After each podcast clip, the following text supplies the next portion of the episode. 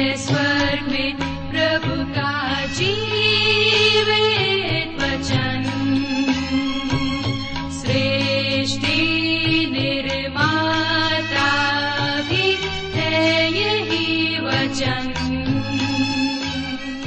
श्रोताओ, नमस्कार। बाइबल अध्ययन कार्यक्रम सत्य वचन में आप सभी का हार्दिक अभिनंदन करते हैं।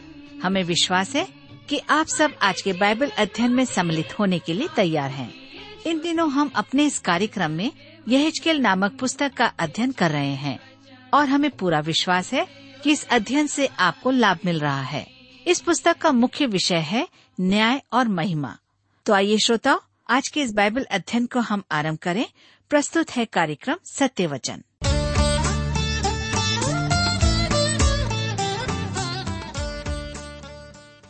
प्रिय मित्र, प्रभु श्री के पवित्र और सामर्थ्य नाम में आप सबको मेरा नमस्कार। मैं आशा करता हूँ कि आप सब कुशल पूर्वक हैं और हमेशा की तरह आज फिर से परमेश्वर के वचन में से सुनने के लिए तैयार बैठे हैं। मैं आप सभी श्रोता मित्रों का इस कार्यक्रम में स्वागत करता हूँ और अपने उन सभी नए मित्रों का भी जो आज पहली बार हमारे इस कार्यक्रम को सुन रहे हैं। मैं आपको बताना चाहता हूँ कि हम सब इन दिनों बाइबल में से यहजकेल नबी की पुस्तक से अध्ययन कर रहे हैं। पिछले अध्ययन में हमने देखा कि परमेश्वर किस रीति से कहता है कि मैं स्वयं सुधी लूँगा। जी हाँ परमेश्वर इसराइलियों की सुधी लेना चाहता है। आज हम अपने अध्ययन में आगे बढ़ेंगे, जिसका विषय है एदोम को दंड और इसराइल को पाप का दंड एवं क्षमा।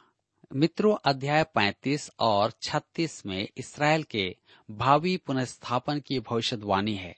उनके स्वदेश में शांति से, बसने से पूर्व दो बातों का होना आवश्यक है। पहला, एदोम को दंड मिलेगा। दूसरा, इसराइल को पापों का दंड मिलेगा और क्षमा भी मिलेगी। एदोम के दंड की भविष्यवाणी तो पूरी हो चुकी है, परंतु यह इसराइल के शत्रुओं के दंड की भविष्यवाणी अभी भी एक भावी घटना है। तो आइए हम देखते हैं एदोम को दंड। अध्याय 35 में एदोम को दंड और उसके विलोप होने की भविष्यवाणी है। यह इसराइल के पुनः स्थापन से पहले होना है। तो आइए हम यहजकेल की पुस्तक 35 अध्याय उसके एक से चार पद को पढ़ें। यहवा का यह वचन मेरे पास पहुँचा। हे मनुष्य के संतान, अपना मुँह सेई पहाड़ की ओर करके उसके विरुद्ध भविष्यवाणी कर, और उससे कह, परमेश्वर यहवा यूँ कहता है, हे शेर पहाड़, मैं तेरे विरुद्ध हूँ, और अपना हाथ तेरे विरुद्ध बढ़ाकर तुझे उजाड़ ही उजाड़ कर दूँगा। मैं तेरे नगरों को खंडहर कर दूँगा, और तू उजाड़ हो जाएगा। तब तू जान लेगा कि मैं यहवा हूँ। ये पद एदोम से संबंधित हैं। वह चट्टानी शहर पेत्रा भी था। वह नगर तो आज भी वहाँ है, परंतु उसके जैसा उजाड़ स्थान वहाँ दूसरा नहीं है। यह पैंतीस के पाँच में हम पढ़ते हैं। क्योंकि तू इसराइलियों से युग युग की शत्रुता रखता था और उनकी विपत्ति के समय जब उनके अधर्म के दंड का समय पहुँचा, तब उन्हें तलवार से मारे जाने को दे दिया। ध्यान रखें, परमेश्वर एदोम को दंड देने का कारण भी बताता है। एदोमी याकूब के भाई एसाव के वंशज थे। एसाव याकूब का कट्टर दुश्मन हो गया था और एदोमी अन्यों की तुलना में इसराइल को सबसे अधिक हानि पहुंचाते थे।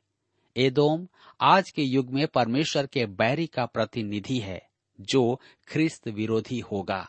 यहजकेल पैंतीस उसके नौ पद में लिखा है, मैं तुझे युग युग के लिए उजाड़ कर दूँगा और तेरे नगर फिर न बसेंगे। तब तुम जान लोगे कि मैं यहुआ हूँ। अध्याय 25 उसके 12 से 14 पद में यहजकेल एदोम के दंड की भविष्यवाणी कर चुका है।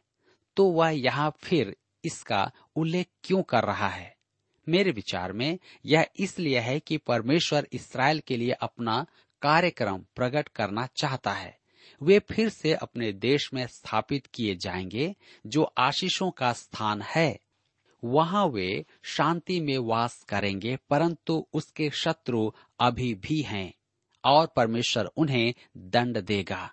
वे स्वदेश में आकर परमेश्वर की आराधना करेंगे, और शांति में आशीषों से पूर्ण वास करेंगे। उनका भविष्य कैसा महिमामय होगा। प्रियो, इसी के साथ यहाँ पर अध्याय 35 समाप्त होता है। और अब हम अपने अध्ययन को अध्याय 36 से जारी रखेंगे। इसमें हम देखेंगे इसराइल को पापों का दंड एवं समाधान। अध्याय 36 में हम देखेंगे कि स्वदेश में पुनः स्थापित होने के लिए उन्हें पापों का दंड दिया जाएगा। इसके पश्चात उन्हें क्षमा किया जाएगा। यह केवल छत्तीस अध्याय के पाँच पद में लिखा है, परमेश्वर यह यूँ कहता है, निश्चय मैंने अपने जलन की आग में बची हुई जातियों के और सारे एदोम के विरुद्ध में कहा है कि जिन्होंने मेरे देश को अपने मन के पूरे आनंद और अभिमान से अपने अधिकार में किया है कि वह पराया होकर लूटा जाए। मेरे प्रियो, परमेश्वर संकल्प कर चुका है कि दुष्ट पृथ्वी के अधिकारी नहीं होंगे। मतिर चिशु समाचार पाँच अध्याय उसके पाँच पद में उसने स्पष्ट कहा है कि नम्र जन पृथ्वी के अधिकारी होंगे। आज नम्र जन पृथ्वी के अधिकारी नहीं है। आज दुष्टों का राज्य है और वे ही समृद्ध हैं। इस अध्याय में भविष्यवाणी है कि इसराइल का पुनरुद्वार होगा। आप वहाँ का भ्रमण करें तो आप देखेंगे कि यह भविष्यवाणी पूरी नहीं हुई है। कुछ लोग सोचते हैं कि भविष्यवाणी वहाँ हर स्थान पर पूरी हो रही है, परंतु जब परमेश्वर उन्हें लौटा लाएगा, तब भूमि भी आशीषित होगी और जैसा आज वहाँ है नहीं होगा। यह छत्तीस उसके छह से आठ पद में लिखा है। इस कारण इसराइल के देश के विषय में भविष्यवाणी करके पहाड़ों, पहाड़ियों, नालों और तराइयों से कह, परमेश्वर यह यूँ कहता है, देखो, तुमने जातियों की निंदा सही है। इस कारण मैं अपनी बड़ी जलजलाहट से बोला हूँ। परमेश्वर यह यूँ कहता है, मैंने यह शपथ खाई है कि निसंदेह तुम्हारे चारों ओर जो जातियाँ, उनको अपनी निंदा आप ही सहनी पड़ेगी। परंतु हे इसराइल के पहाड़ों, तुम पर डालियाँ पनपेंगी और उनके फल मेरी प्रजा इसराइल के लिए लगेंगे, क्योंकि उसका लौट आना निकट है। उनका लौट आना निकट है। यह निकट शब्द परमेश्वर के लिए वही अर्थ नहीं रखता है जो हमारे लिए रखता है, क्योंकि उसके लिए एक दिन हज़ार वर्ष है। यह केवल छत्तीस उसके सोलह से अठारह पद में लिखा है, फिर यहवा का यह वचन मेरे पास पहुँचा। हे मनुष्य के संतान, जब इसराइल का घराना अपने देश में रहता था, तब अपनी चाल चलन और कामों के द्वारा वे उसको अशुद्ध करते थे। उनकी चाल चलन मुझे ऋतुमती की अशुद्धता सी जान पड़ती थी। इसलिए जो हत्या उन्होंने देश में की और देश को अपने मूर्तों के द्वारा अशुद्ध किया, इसके कारण मैंने उन पर अपनी जलजलाहट भड़काई मैं फिर से यहाँ पर कहता हूँ कि वहाँ की भूमि और प्रजा एक हैं।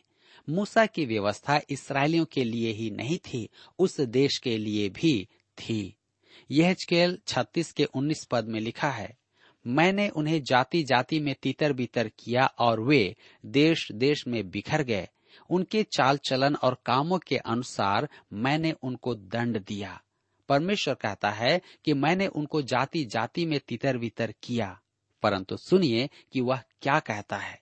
यह चकेल छत्तीस उसके इक्कीस से तेईस पद में, परंतु मैंने अपने पवित्र नाम की सुधि ली जिसे इसराइल के घराने ने उन जातियों के बीच अपवित्र ठहराया था, जहाँ वे गए थे। इस कारण तू इसराइल के घराने से कह, परमेश्वर यह यूँ कहता है, हे इसराइल के घराने, मैं इसकी तुम्हारे निमित नहीं, परंतु अपने पवित्र नाम के निमित्त करता हूँ, जिसे तुमने उन जातियों में अपवित्र ठहराया, जहाँ तुम गए थे। मैं अपने बड़े नाम को पवित्र ठहराऊँगा जो जातियों में अपवित्र ठहराया गया, जिसे तुमने उनके बीच अपवित्र किया, और जब मैं उनकी दृष्टि में तुम्हारे बीच पवित्र ठहरूँगा, तब वे जातियाँ जान लेंगी कि मैं यहवा हूँ। परमेश्वर यहवा की यही वाणी है।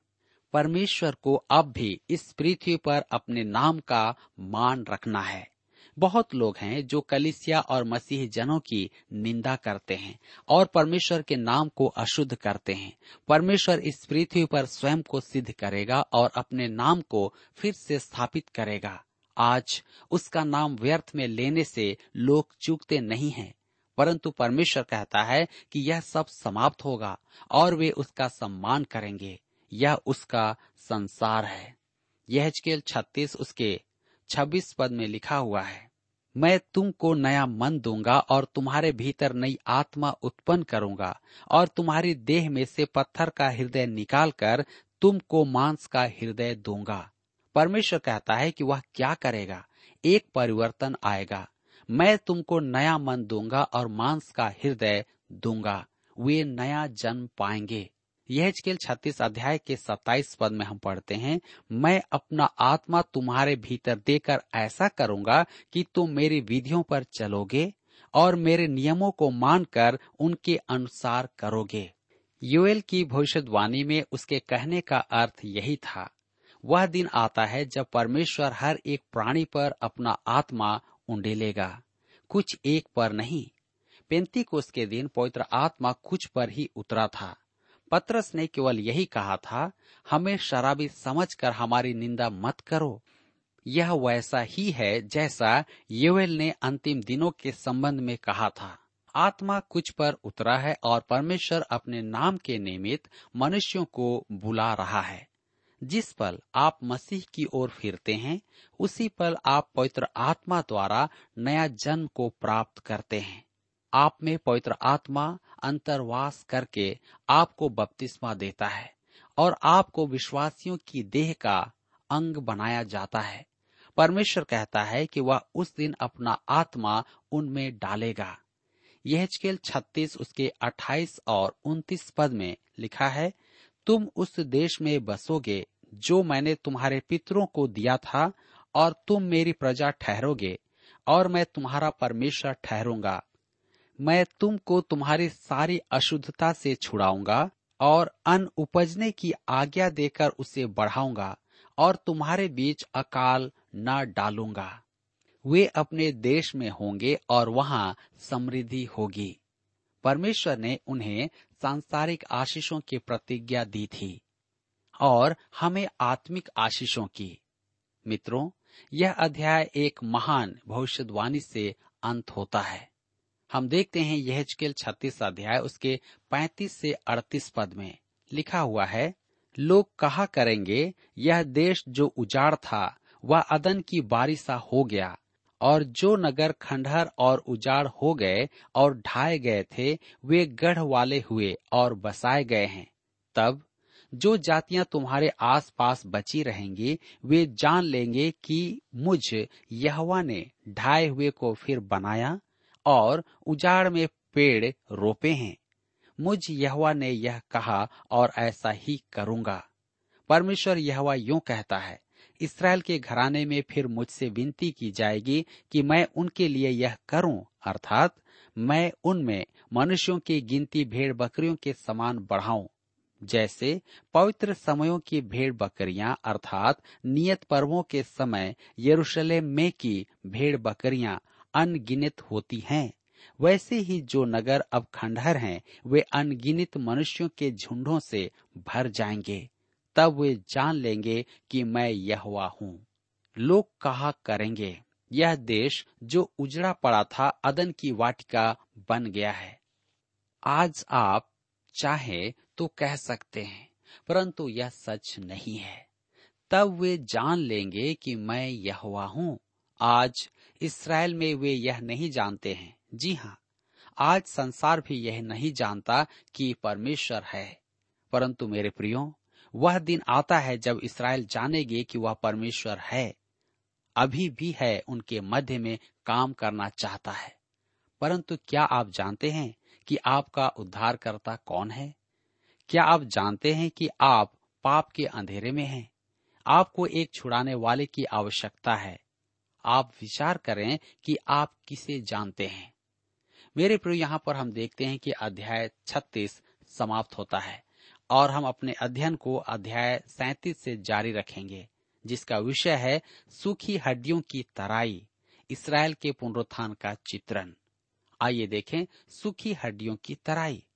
इस अध्याय में सूखी हड्डियों की तराई का दर्शन है। इस अध्याय का अर्थ निर्धारण इसराइल के भावी पुनरुत्थान से संबंधित है। यह पुनरुत्थान इसराइल की राष्ट्रीय पहचान तथा आत्मिक जागृति और पुनरुद्वार के संबंध में होगा, जिसकी भविष्यवाणी परमेश्वर ने पिछले अध्याय में की थी। यहाँ हमारे पास एक अद्भुत दर्शन है, और मैं अति स्पष्ट कहना चाहता हूँ कि इस दर्शन का संबंध कलिसिया के मृतक पवित्र जनों के पुनरुत्थान से कदापि नहीं है। मेरे मित्रों भविष्यवाणी को यथावत समझने से ही उसका अर्थ समझ में आता है। यहाँ इसराइल के बारे में चर्चा की जा रही है न कि मनुष्यों के आत्मिक या शारीरिक पुनरुत्थान की। मैं इस अध्याय को शीर्षक देता हूँ। देता हूँ। इसराइल का पुनरुत्थान। मेरे विचार में यह शीर्षक तर्क संगत है परंतु इसे कभी कभी गलत भी समझा जाता है। मेरी इस बात को कुछ लोग समझते हैं कि मैं अब्राहम से लेकर अब तक के सब मृतकों के पुनरुत्थान के बारे में कह रहा हूँ। जी नहीं, ऐसा नहीं है। यह निश्चय ही इसराइल राष्ट्र के संबंध में ही है। परमेश्वर यहचकेल को एक जीवित दृष्टांत देता है, जिसके लिए वह उसे सूखी हड्डियों की तराई में ले जाता है। आइए आप मेरे साथ पढ़िए यहचकेल सैतीस, उसका एक पद। यहवा की शक्ति मुझ पर हुई और वह मुझमें अपना आत्मा समवा कर बाहर ले गया और मुझे तराई के बीच खड़ा कर दिया। वह तराई हड्डियों से भरी हुई थी। नबुकत नेसर द्वारा यरूशलेम के विनाश से पूर्व अध्याय आठ में यहचकेल को आत्मा यरूशलेम ले गया था। मेरे विचार में परमेश्वर के लिए यह काम असंभव नहीं है। आज मनुष्य अपने बनाए हुए हवाई जहाज़ द्वारा आधे दिन में आधा संसार पार कर लेता है। तो परमेश्वर अपने अनुरूप किसी कार्य को क्यों नहीं कर सकता है? अतः यहजकेल को यरूशलेम ले जाने में परमेश्वर को कोई भी कठिनाई नहीं थी। यहजकेल यहाँ पर कहता है, वह मुझमें अपना आत्मा समवा कर बाहर ले गया और मुझे तराई के बीच खड़ा कर दिया। तराई हड्डियों से भरी हुई थी। परमेश्वर उसे यथार्थ में उठाकर वहाँ ले गया। यह सैतीस के दो पद में लिखा है, तब उसने मुझे उनके चारों ओर घुमाया और तराई की तह पर बहुत सी हड्डियाँ थी और वे बहुत सूखी थी। अठारह सौ उनचास में मनुष्यों का एक दल कैलिफ़ोर्निया की मौत की तराई का दर्शन पाने के लिए निकल पड़ा।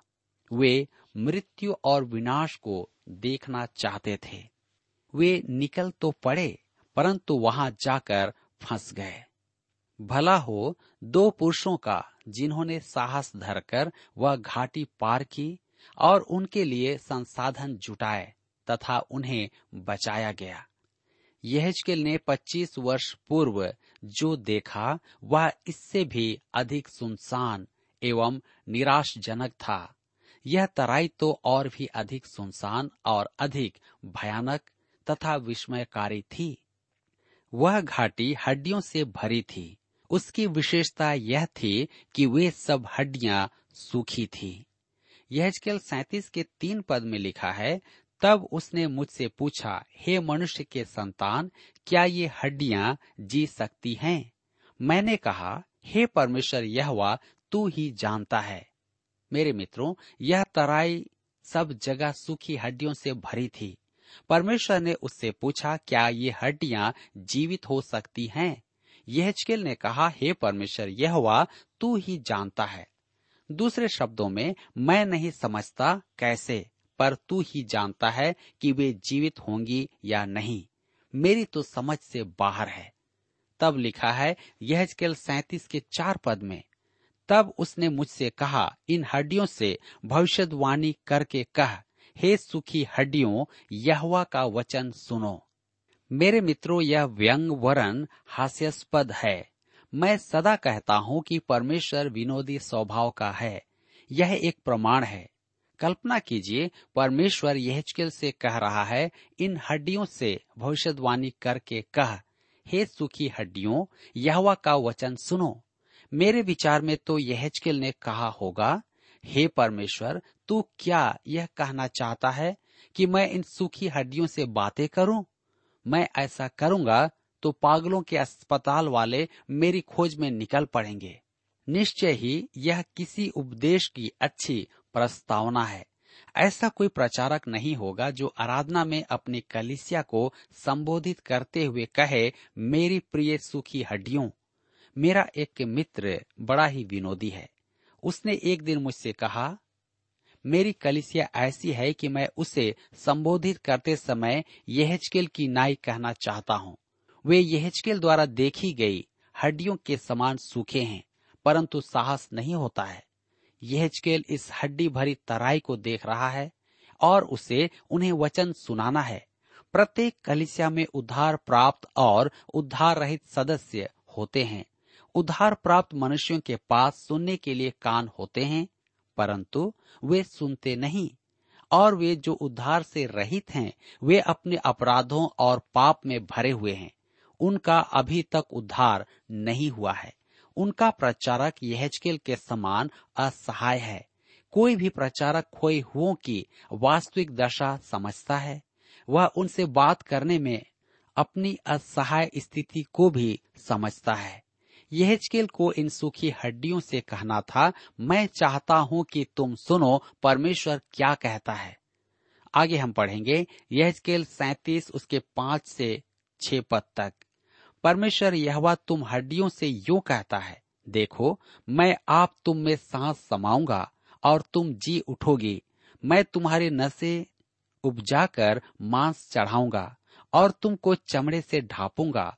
और तुम में सांस समाऊँगा और तुम जी जाओगी और तुम जान लोगी कि मैं यहवा हूँ। परमेश्वर ने कहा, मैं चाहता हूँ कि तू उनसे कहे कि मैं उन्हें जीवित करूँगा। हमारी आज यही दशा है। यदि परमेश्वर काम न करे तो किसी में आत्मिक जीवन नहीं होगा। मुझे पत्रों में लोग लिखते हैं, आपने मुझे मुक्ति दिलाई है। मेरे मित्रों, मैं किसी को मुक्ति नहीं दिला सकता। मैं तो केवल सूखी हड्डियों को परमेश्वर का वचन सुना सकता हूँ। परमेश्वर का आत्मा ही है जो जीवन देता है। जीवन का एकमात्र यही मार्ग है। इन पदों की प्रासंगिकता यही है। परंतु हम इन पदों का अनुपम अर्थ भी देखेंगे। यह सैतीस के सात पद में लिखा है इस आज्ञा के अनुसार मैं भविष्यवाणी करने लगा और मैं भविष्यवाणी कर ही रहा था कि एक आहट आई और भूडोल हुआ और वे हड्डियाँ इकट्ठी होकर हड्डी से हड्डी जुड़ गई। आज्ञा के अनुसार मैं भविष्यवाणी करने लगा। यह स्केल परमेश्वर की आज्ञा मानता था। वे हड्डियाँ इकट्ठी होकर हड्डी से हड्डी जुड़ गई। मेरे विचार में यह देख यहजकेल विमुड़ हो गया होगा। यहजकेल सैतीस उसके आठ पद में लिखा है मैं देखता रहा कि उनमें नसें उत्पन्न हुई और मांस चढ़ा और वे ऊपर चमड़े से ढप गईं, परंतु उनमें सांस कुछ न थी। यहाँ एक प्रक्रिया है जिस पर मैं आपका ध्यान आकर्षित कराना चाहता हूँ। हड्डियों की पहली दशा है कि वे बिखरी हुई हैं, सूखी हैं और मृतक हैं। तदुपरांत उनमें गतिविधि दिखाई देती है और फिर उन पर मांस आता है। यह प्रक्रिया तत्कालिक नहीं है। दर्शन में ये केवल लाशें हैं। वे मनुष्य तो हैं, परंतु उनमें जीवन नहीं है। यह सैतीस उसके नौ और दस पद में लिखा है, तब उसने मुझसे कहा, हे मनुष्य के संतान, सांस से भविष्यवाणी कर और सांस से भविष्यवाणी करके कह, हे सांस, परमेश्वर यह यूँ कहता है, चारों दिशाओं से आकर इन घात किए हो में समा जा कि ये जी उठें। उसकी इस आज्ञा के अनुसार मैंने भविष्यवाणी की, तब सांस उनमें आ गई और वे जी कर अपने अपने पाँव के बल खड़े हो गए और एक बहुत बड़ी सेना हो गई। यहजकेल ने वचन सुनाया और उन लाशों में जीवन आ गया। यह प्रक्रिया आदि में मनुष्य की उत्पत्ति के समान है। परमेश्वर ने मिट्टी से मनुष्य को बनाया। यहजकेल ने हड्डियों से आरंभ किया, परंतु परमेश्वर ने पृथ्वी की मिट्टी से आरंभ किया और फिर मनुष्य में जीवन डाल दिया। मेरे मित्रों, इन हड्डियों में जो हुआ उसके तीन चरण हैं। पहला, वे मृतक हड्डियाँ बिखरी हुई थी। दूसरा, वे संयोजित हुई और उन पर मांस आया। परंतु वे अब भी मृतक थी। तीसरा, वे जीवित की गई। इन तीन चरणों में बाइबल की भविष्यवाणी समझने की कुंजी है, विशेष करके इसराइल राष्ट्र की। अगला पद इस दर्शन का अर्थ स्पष्ट करता है। यह सैतीस उसके ग्यारह पद में। फिर उसने मुझसे कहा, हे मनुष्य के संतान, ये हड्डियाँ इसराइल के सारे घराने की उपमा है। वे कहते हैं, हमारी हड्डियाँ सूख गई और हमारी आशा जाती रही। हम पूरी रीति से कट चुके हैं। हे मनुष्य के संतान, ये हड्डियाँ इसराइल के सारे घराने की उपमा है। जी हाँ यह कलिस या नहीं, इसराइल है। वे कहते हैं कि हमारी हड्डियाँ सूख गईं और हमारी आशा जाती रही। मेरे मित्रों, बंधुआई में प्रवासी इसराइल एक सीमा से दूसरी सीमा पार कर गए थे। जब तक झूठे भविष्य वक्ता कहते थे कि वह स्वदेश लौटेंगे और यरूशलेम था, उनमें एक झूठी आशा व्याप्त थी। अब क्योंकि यरूशलेम उजड़ गया था, वे दूसरी ओर सीमा पार कर रहे थे, जिसे मनोवैज्ञानिक एक प्रकार का पागलपन भी कहते हैं। एक समय तो उनकी आशा ऊंचाइयों पर थी, परंतु अब निराशा गहराइयों को छू रही थी। उनकी मानसिक स्थिति बहुत बुरी थी। लिखा है, हमारी आशा जाती रही। यह दर्शन उन्हें आशा बंधाने के लिए था कि उनकी आशा जाती नहीं रही। संपूर्ण इसराइल घराने की आशा है। मेरे मित्रों, यहाँ पर हम देख रहे हैं कि आशा नहीं होने पर भी परमेश्वर उन्हें बताता है कि उनके लिए आशा है। आज आपके लिए और मेरे जीवन के लिए भी एक आशा है।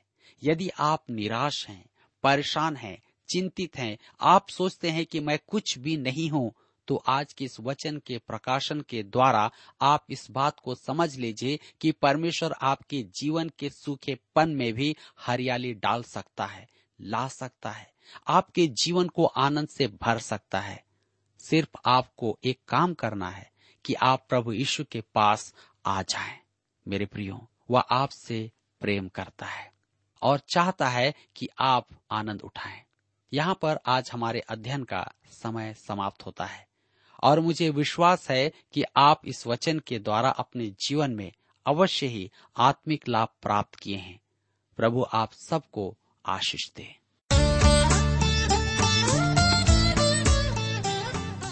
प्रिय श्रोताओ, अभी आप सुन रहे थे बाइबल अध्ययन कार्यक्रम सत्य वचन यदि आप परमेश्वर के बारे में और अधिक जानना चाहते हैं तो हमारे पास नया नियम एवं पवित्र शास्त्र बाइबल उपलब्ध है। इन्हें प्राप्त करने के लिए आप हमें इस पते पर लिख सकते हैं।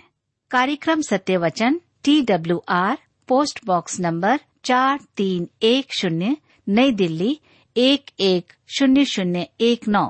इसके अलावा आप हमसे टेलीफोन के माध्यम से भी बातचीत कर सकते हैं। तो नोट कीजिए हमारा मोबाइल नंबर नौ नौ पाँच आठ आठ दो शून्य चार एक चार और हमारा दूसरा नंबर है zero nine six five one four double three three nine seven. इसके अलावा आप हमसे ईमेल के द्वारा भी संपर्क कर सकते हैं। हमारा ईमेल आईडी है Hindi T T B at T W R dot I N श्रोताओं, इस कार्यक्रम को आप हमारे website radio at at two dot com पर भी सुन सकते हैं। नमस्कार।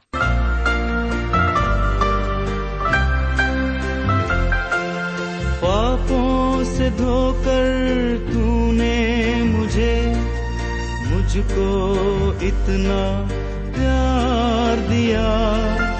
तू इतना अच्छा मेरे प्रभु। तेरी हरदम महिमा करूँ। पापों से धोकर तूने मुझे, मुझको इतना प्यार दिया। तू इतना अच्छा मेरे प्रभु। तेरी हरदम महिमा करूँ